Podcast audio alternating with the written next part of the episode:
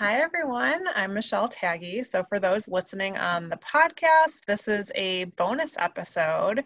And for those on IGTV, it's a quick interview about pelvic floor health. So, I did an interview on my podcast. This is episode 17, so a while ago, where I interviewed a pelvic floor physical therapist to learn about what it is. I've been interested for a while as I've had symptoms after having my kids but I just wanted to share now that I've finally gone, like what my experience was like, and maybe make it a little less intimidating to some people. And just so I don't say anything wrong, and to give you guys a little bit more of a medical background on it, I brought on Melissa. Hi, Melissa. Hey, how's it going? So, for those that don't know me, I am a nutritional therapy practitioner. I host the Nourished and Nurturing podcast, and I wrote the Real Food for Real Moms postpartum prep guide. And do you want to introduce yourself, Melissa?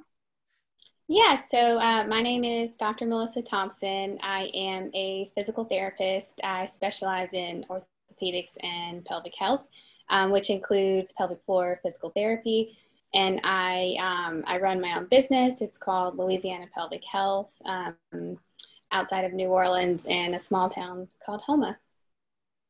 Awesome.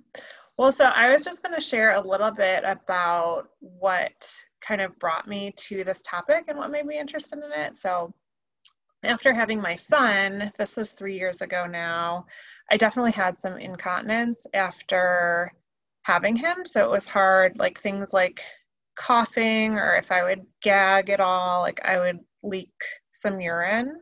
Um, and that happened while I was pregnant, but it kind of stuck around after. So it really wasn't a lot. It would kind of be, you know, a few drops, but it's not something you want still. So, and I'd, I'd get that with some workouts too.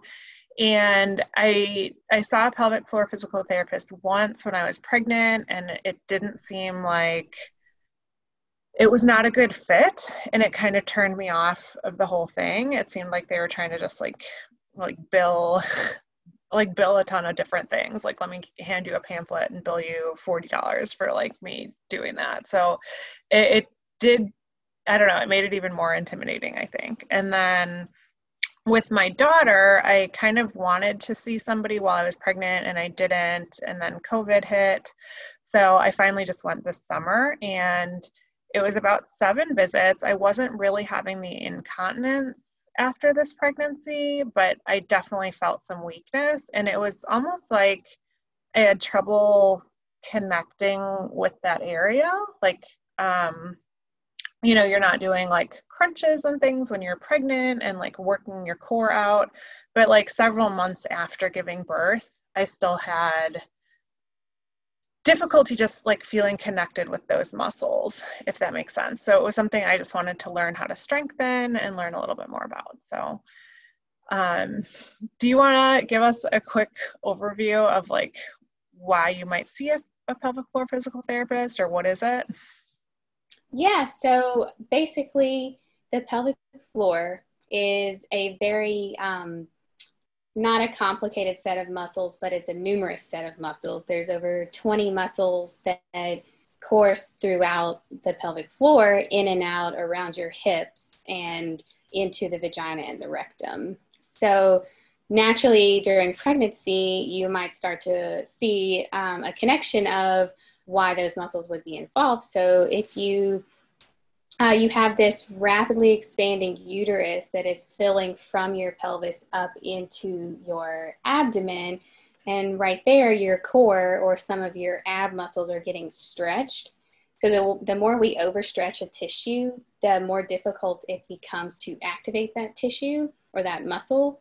Um, so right there, you're already kind of getting a little bit of a battle just naturally from a totally normal perspective. Um, and then you have some pressure that the uterus and the baby is putting in a downward direction onto the pelvic floor. And then once you deliver, regardless of method of delivery, um, C section or vaginally, you're going to get a stretch in the pelvic floor. Vaginally, you're going to get a much bigger stretch, usually like anywhere from three to 10 times what it would normally stretch. So again, that's just another time where the muscles are getting overstretched. And then when we go to ask them to contract, we might not be able to do it quite as easily as we could before. And you might start to notice that lack of awareness with the abdominals, with the pelvic floor, and then it kind of sets you up for a little bit of an imbalance in the pressure system where you could leak urine um, and you could try and go back to your exercise and notice that's when you are leaking. That's called stress incontinence. Um, if you tear at all, you might start to get a spasm where the muscles kind of just do like this. And whenever you try and return to intercourse, you might experience some pain. So, those are kind of the um, just like a few little details of why postpartum care is such a priority for the pelvic floor physical therapy because you really want to address all of these muscles. You want to re engage the core, set yourself up for success for a second pregnancy or just returning to ab workouts and core workouts or even just lifting your baby and doing those functional everyday movements and not leaking pee when you're exercising. Yeah.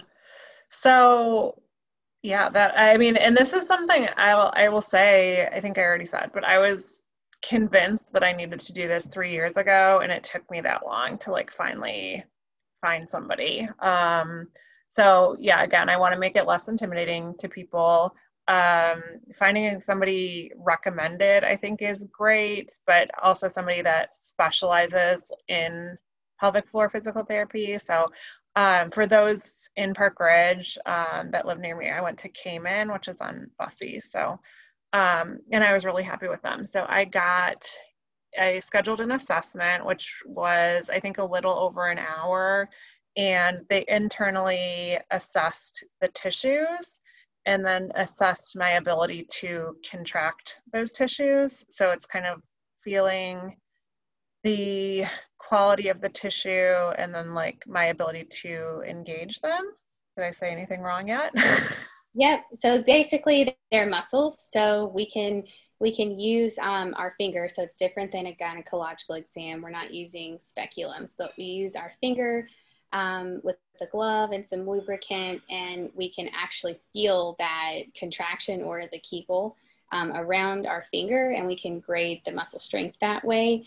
And a lot of times after, um, right after birth, I might feel like there's just no contraction around the finger, or other muscles are engaging, like the booty muscles, or trying to lift your um, pelvis back. So it's just really important to get that feedback and really useful um, to kind of find out if you're doing it correctly. Okay. And then I, once we got to the actual treatment, I think it was a few different things. Like one, there seemed to be some like massage of the internal tissue to release any tension that was there. Um, then there were exercises, and I'll get into that a little bit more what they had me do. And then there was also some stretches. Um, so stretching anything that might be tight, but then learning how to engage engage the pelvic floor muscles kind of when you need to be able to engage them. So the exercises, it was a lot of, uh, I think most of them, she had that finger internally so she could see, like, while you're doing this other thing, how can you like hold this movement and that kind of i think maybe was getting more advanced it, in the beginning it might have been just like doing those kegels like now let's contract release and then now let's do it like quick and release and now let's try to hold them. So it's kind of just like this whole workout for just your pelvic floor muscles.